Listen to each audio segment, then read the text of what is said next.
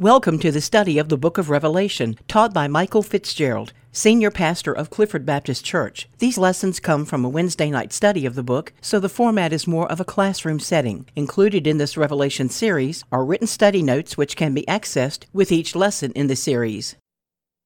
This is certainly one of the most intriguing books of the Bible as we think about our future and as we see God laying out the prophecy of our future. We see that in Daniel in the Old Testament, we see this here in uh, Revelation. But remember with chapter 1, verse 3, that this is the one book of the Bible that promises us that simply by reading and coming to terms with the Word of God in the book of Revelation, simply reading it is a blessing from God to us. So, what we're doing tonight is already inviting the blessing of God upon us as a church and you and me as individuals as we open this great, great book of the Bible. Very briefly, let me remind you that this book was written by the Apostle John, who is the same man, the Apostle of the Lord, who wrote the Gospel of John. 1st, 2nd, and 3rd John in your New Testament. And of course, after John had served directly under Jesus' earthly ministry, as he saw Jesus not only ministering to the multitudes, but also going to the cross to pay the price for his sin and for our sin during that time that Jesus was on the cross. If you remember, Jesus even entrusted the care of his mother to the Apostle John, and John took Mary home with him that very hour. So we know that John and Jesus had an absolute wonderful relationship. Uh, and after Jesus' death on the cross and after his resurrection from the grave and his ascension to heaven, we know that the Apostle John, who was the most long lived of all the disciples, continued to preach in the Roman Empire about the love and the salvation of his Lord and his Savior, Jesus Christ. And eventually, because he was a preacher of the gospel, he was arrested and he was sentenced to prison on the island of Patmos, which was the Alcatraz of his day. Uh, it was a, uh, an island that was by itself in the Aegean Sea. Most of the prisoners who went to Patmos never left the island again. And that was his sentence. He thought it would be a lifelong sentence. One Sunday, on the island of Patmos, the Lord God Almighty lifted John up to the throne room of heaven, and there he saw a vision of the mighty, risen, judging Savior, Jesus Christ. He was so overwhelmed at this sight of his Lord that he fell to his feet in reverence and fear.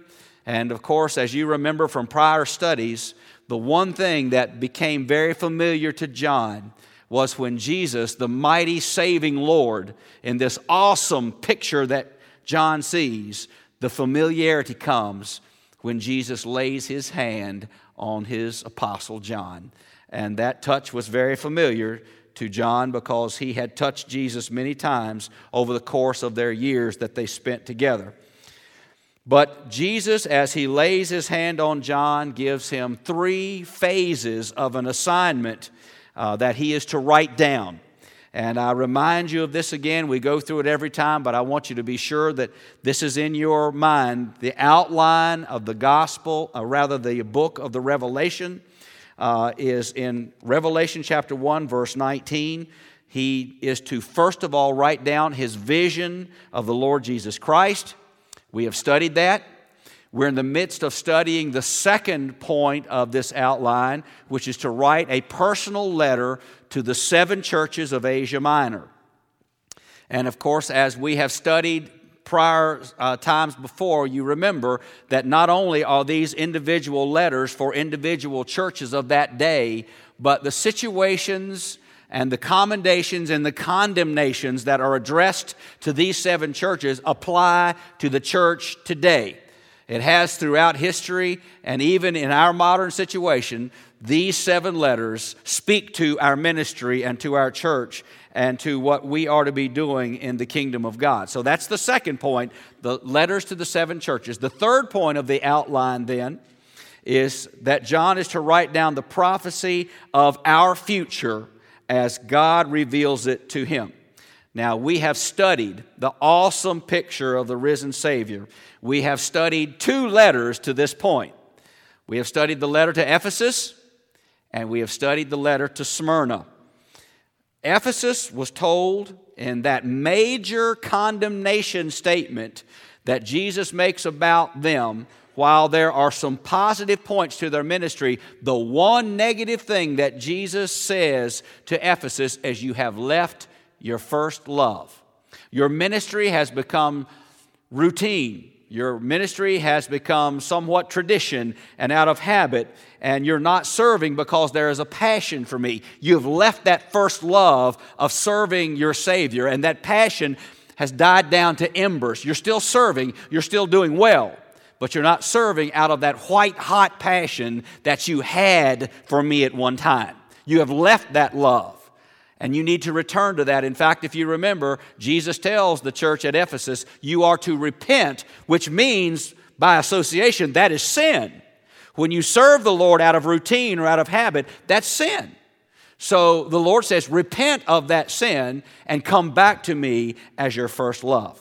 And then the second church that we studied has been the church of Smyrna. That was the church under persecution. There are no negative words towards Smyrna uh, in this letter that we see in Revelation chapter 2.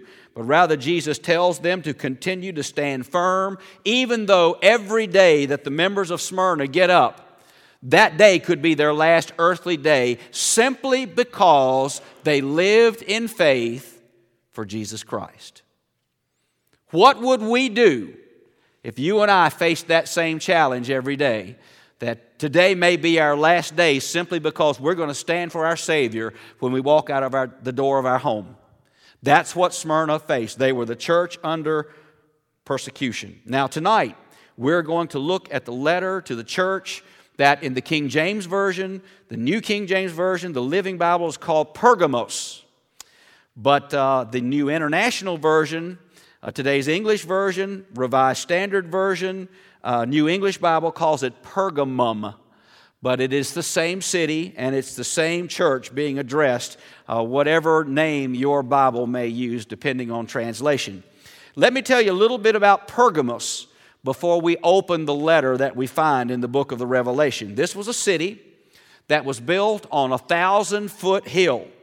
It was about 20 miles inland uh, of the Aegean Sea. So that means that Patmos that island that was a prison island was somewhat close to Pergamos, just 20 miles inland of the Aegean Sea. Pergamos actually means, and this is on your sheet, Pergamos, the word means citadel, C I T A D E L, a fortified city. And it had served as the capital city of Asia Minor for 250 years at this point. Parchment was a writing material that was developed from animal skins, and that was a major manufacturer of the ancient world, resided in Pergamos as, uh, uh, as parchment came from the city and went all over the inhabited world. And there was a good reason that parchment was made in Pergamos. The greatest library in the ancient world and in the pagan world was located there. Over 200,000 volumes in this library in Pergamos. Now, the city was also the center for many pagan cults. For example, the temple of Athena was there, the Greek goddess of sexuality and fertility. The temple of Dionysius was there. Dionysius was the god of wine and drunkenness. And I know you've seen a picture of the god Dionysius. That's the half man, half goat, or half horse look. Uh, that was Dionysius. Uh, the temple of Asclepius was also in the city of Pergamos. Now, this was actually a hospital. The temple of Asclepius was a, a hospital, but it mingled satanic practices with healing practices. For example, one prescription called for the sick person to sleep on the floor of the temple overnight and snakes were to crawl all over the body to infuse their healing power. I think that would hasten my death if I were the one sleeping on the floor of the temple with snakes on me. by the way, the medical symbol that shows a snake on a staff comes from Asclepius. Uh, now, the temple of Caesar is also there. This was the worship of a human being as a god. And then also the temple of Zeus was in Pergamos. This is a very important temple. Don't miss this because according to historians, this was actually cited as Satan's earthly headquarters. So the temple of Zeus in Pergamos was cited as Satan's headquarters on earth. So this little church of Pergamos literally was surrounded by Satan and satanic practice. Everywhere they turned, this church saw immorality and drunkenness and New Age practices and worship of human beings and open doorways for Satan to run unbridled through this city. It is an understatement to say that Pergamos was on a mission field. They had a mighty ministry ahead of them to reach out with Jesus Christ in a city that was so far away from the Lord. So tonight, let's look at the letter itself, Church at Pergamos. It is Revelation chapter 2, verses 12 through 17. Hear then these words of Jesus to this church in a very, very wicked setting. To the angel of the church in Pergamos, write These things saith he which hath the sharp sword with two edges. I know thy works and where thou dwellest, even where Satan's seat is. And thou holdest fast my name, and hast not denied my faith, even in those days wherein Antipas was my faithful martyr, who was slain among you, where Satan dwelleth. But I have a few things against thee, because thou hast there them that hold the doctrine of Balaam, who taught Balak to cast a stumbling block before the children of Israel, to eat things sacrificed unto idols, and to commit fornication. So hast thou also them that hold the doctrine of the Nicolaitans, which thing I hate. Repent, or else I will come unto thee quickly, and will fight against them with the sword of my mouth. He that hath an ear, let him hear what the Spirit saith unto the churches. To him that overcometh will I give to eat of the hidden manna, and I will give him a white stone, and in the stone a new name written, which no man knoweth, saving he that receiveth it. May God add his blessing to the reading of the portion of this word of God, the letter to the church at Pergamos. Now, Jesus gives this church, surrounded by Satan and satanic practices, three commendations, three positive points. Number one is in verse 13, where the Lord says, I know thy works and where thou dwellest, even where Satan's seat is. So the Lord is commending these Christians that they are ministering actively in a, in a city that is so directly identified with Satan and Satan's headquarters there. However, Jesus also reminds this band of Christians that while they might feel surrounded and overpowered by Satan and dogged by his presence in the city, they were serving the mighty Lord who holds, who wields the sword of judgment, as we see that in verse 12. And Satan is indeed going to get his due in God's good timing. So as we read the end of this book, we know that God wins. Amen? He, he's the winner. However, in the day by day battle, the Christians of Pergamos are entering into a city that is saturated by Satan and satanic practice. And it's a very, very hard ministry, but the Lord is commending them that they are staying strong in that ministry, even though they're surrounded by Satan. The second word of commendation that they receive. Verse 13, Thou holdest fast my name. These people are staring Satan in the face, but they are not renouncing, they are not compromising the name of Jesus. And the third commendation Thou hast not denied my faith, even in those days wherein Antipas was my faithful martyr, who was slain among you where Satan dwelleth. That is also chapter 2, verse 13. Now, some historians have said that Antipas was a pastor of the church in Pergamos. And before the eyes of the church members of that church, he was burned to death inside of a pagan brass bull. He was cast into that bull that was heated uh, to searing hot, and he lost his life cast into that satanic uh, method of worship. And it was all because of his faith. It was all because he was serving the Lord, working in that church, and perhaps serving as its pastor. And yet, the church did not fold, it did not close its doors because they lost their pastor. I want you to think of it this way, and this has happened in our world within the last few years. If a gunman walked in that door tonight and strode right up to this pulpit, and it has happened in recent days, and that gunman took my life in this pulpit, would you meet Sunday morning? Absolutely, you will meet. If that happens tonight, let that be my last word.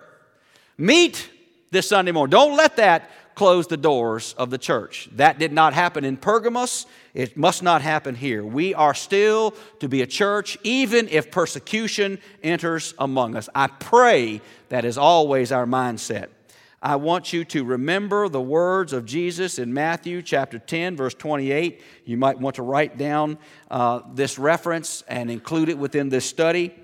Remember, Jesus said, And fear not them which kill the body but are not able to kill the soul, but rather fear him which is able to destroy both soul and body in hell. So don't fear the murderer. The murderer can only take your life, your physical life, but cannot take your soul. But we are to fear and respect the one who has command over body and soul. We are to come before him as pure and faithful. Now, you'll notice in verse 13 is the word martyr. The Greek word martyr, which is martus, simply means witness. When we look at the Greek language, that's the simple meaning of the word martyr, martus. It means witness. However, in this day and in this age, so many faithful members of the church were being killed that martyr was associated with the death of God's servants. And so that's why that word still stands for those who die in service to the Lord. So the Lord commends this church at Pergamos for remaining faithful in a ministry that is within the city of Satan, Satan's headquarters in Pergamos. But Jesus then says, I have two things that are against you, two words of condemnation. Here is the first word of condemnation. Look at verse 14. Jesus says, But I have a few things against thee, because thou hast there them that hold the doctrine of Balaam, who taught Balak to cast a stumbling block before the children of Israel, to eat things sacrificed unto idols, and to commit fornication. If you remember back to your Old Testament, to the book of Numbers, chapters 22 through 24, there is the story of Balaam. Now, of course, the most thing about Balaam is that he had an animal to speak to him. His very donkey addressed him. Balak, here's the story. Here's how it relates to the scripture. Balak, who was the king of the Moabites, contacted the Israelite whose name was Balaam and made a request of him. Balak the Moabite said to Balaam the Israelite, I will pay you great riches if you will tell me how to curse God's people. Now, of course, that's Balaam, his own people. The Moabite king saying, You develop a way for me to curse your people, to corrupt your people.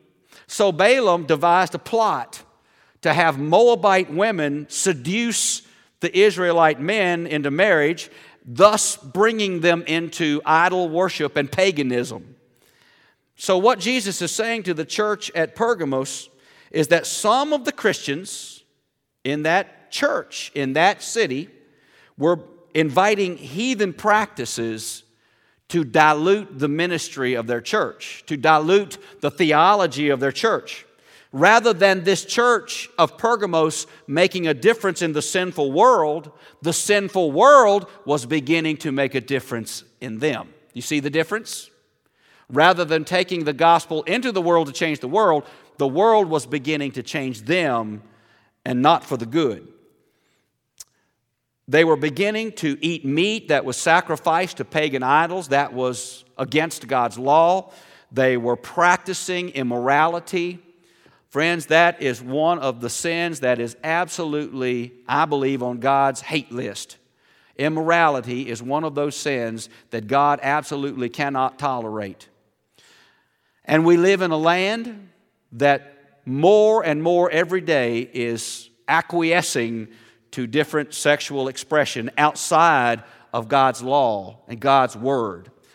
And if you're a student of watching the church of our nation, you know that the church of our nation, in general, so many branches of the church are beginning to accept immorality in the ranks of the church accepting immorality in the ranks of the clergy of the church. God hates immorality, and we see it expressed over and over in His Word. Satan's greatest attack for the church is sneaking in little compromises along the way that begin to paralyze us with sin. So that means, brothers and sisters, that we as the church, not just the pastors, not just the deacons, not just the teachers, but we as the church body have to guard in staying close to our Lord in His Word. We have to stay close to our Lord in prayer so that we can live in this world, but not invite this world to live in us. Amen? We are to live in the world but not allow the world to live in us. Now, here's the second condemnation. Some of these Christians are beginning to hold to the doctrine of the Nicolaitans. Now, if you remember, that should be familiar to you because that was also addressed in the first letter, the letter to Ephesus. Look at verse 15.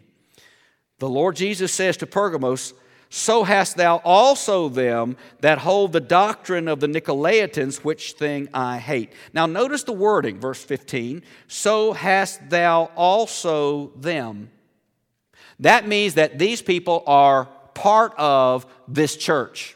They're not outsiders coming in, they're church members. They're people who are working within the ministry of the church. The second condemnation then is these Christians are beginning to hold the doctrine of the Nicolaitans, and the Nicolaitans believed that you have to experience sin in order to appreciate forgiveness.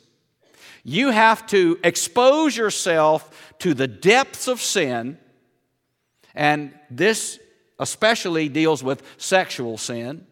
You have to expose yourself to all sorts of sexual sin so you can appreciate God's forgiveness. That doctrine, then, of the Nicolaitans encourages sexual sin and immorality, and Jesus says, I hate it. You can ask Mike Bell this question, but I think you know the answer already. You don't have to swim in a septic tank to know that it stinks.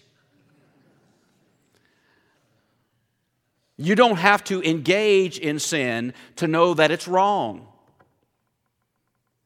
So, this doctrine of the Nicolaitans is a doctrine that Jesus absolutely detests, hates, because it was leading his people into sexual sin. So, Jesus says, Get the compromise out of your church in Pergamos. You cannot straddle the fence and live in forgiveness and also invite sin into your church. You repent of it all and you come back to me fully. Fully return to the Word of God as your authority, and fully return your lives given to Jesus Christ in witness, in morality, and in love. Now look at the first part of verse 17.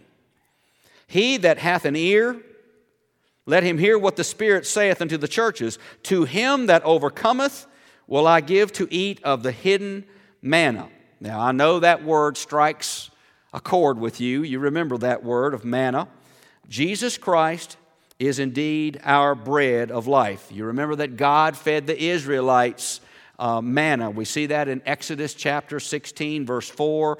Uh, during their Exodus journey, the Lord fed them manna that fell from heaven every day. There was one day that was skipped, the Sabbath day. Manna did not fall, but the day before the Sabbath, they, they gathered a double portion.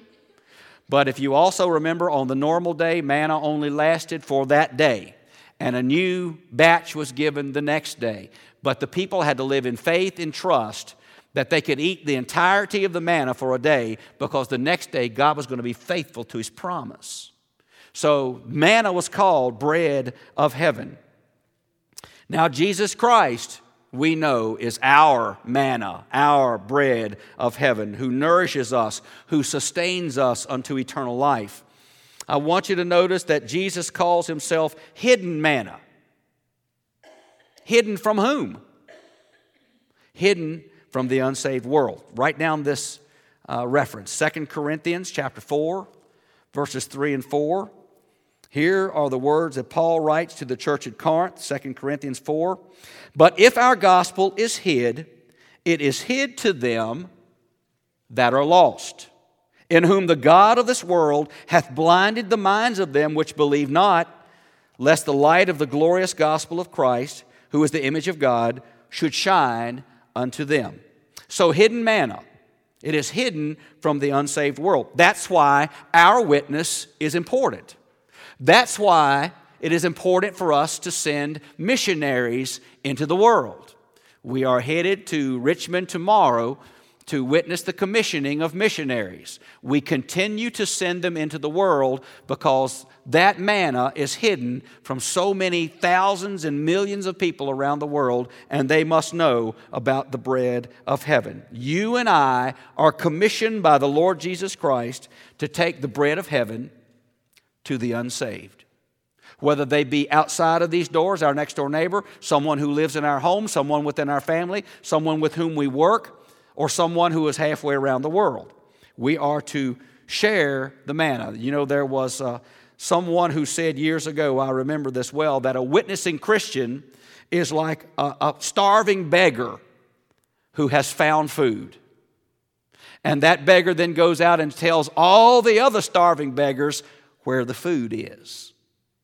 We have the bread of heaven and we feed on the bread of heaven, the manna of Jesus Christ. And our call from Him is to let others who are starving know where the bread is. That is our call, that is our commission. We don't just send missionaries to do that, but rather we engage in doing that ourselves. We are that beggar being fed by the bread, and we want others to know it as well.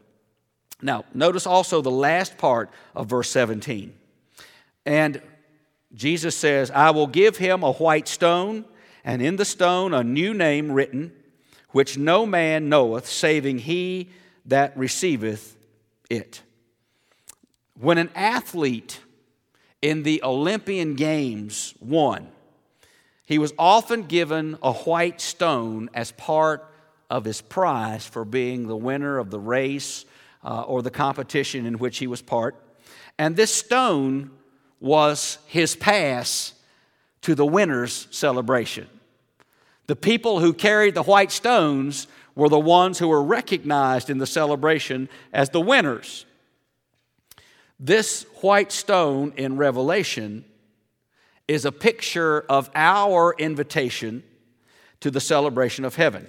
Now, here's something that's really interesting about Jesus' statement to the church at Pergamos that does indeed uh, apply to you and me according to Revelation 2:17, it says that every stone delivered to you and me as individuals will have a highly personal message engraved on it just for the bearer of the stone. Jesus calls it here a new name, but it's a personal message for you and for me. And my message is going to be different from yours, and yours from everybody else's uh, of the saved population of heaven. Isn't that an interesting thing? But we will receive that stone with the highly personal message on it as an invitation to the celebration of heaven. So that's the letter to Pergamos. What do we learn? What do we glean from the letter? Well, quite a bit, certainly. Two constructive things that I do want to point out to you tonight. First of all, Satan surrounded the church at Pergamos. Is that true of the church today? Yes. It is still true. In fact, I was talking with a brother today who said one of the things about my life and my witness and my faith is I can, I can feel when Satan is attacking me.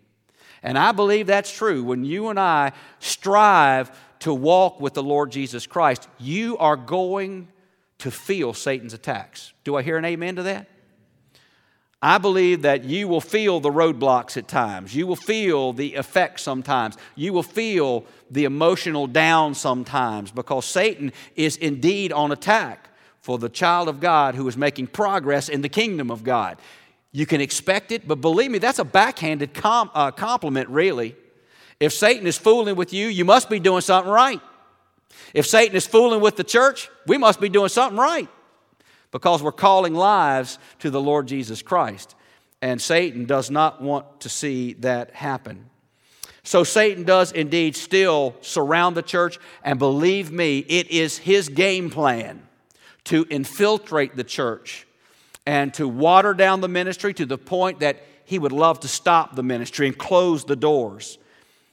So that means that we have to hold fast to the name of Jesus Christ. His word is our absolute guide, and we cannot step out of the boundaries of the Lord's word or out from under the complete lordship of Jesus Christ. And every decision we make, and every outreach, and every class, and every sermon, and every teaching falls under submission to His leadership and His grace and His blessing. We never step out on our own witness or our own strength or we step into Satan's territory.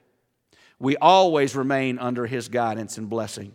So that's the first thing we learn. We are still surrounded by Satan who wants to destroy us.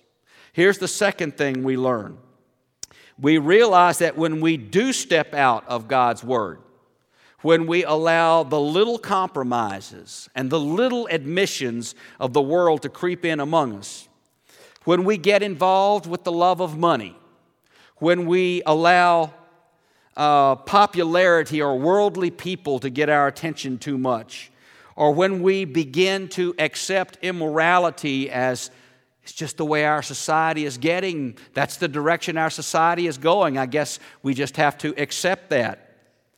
When we have no stand against living together before marriage, when we make no stand against abortion, when we make no stand against families falling apart, then we're allowing little compromises to come into the ministry of the church.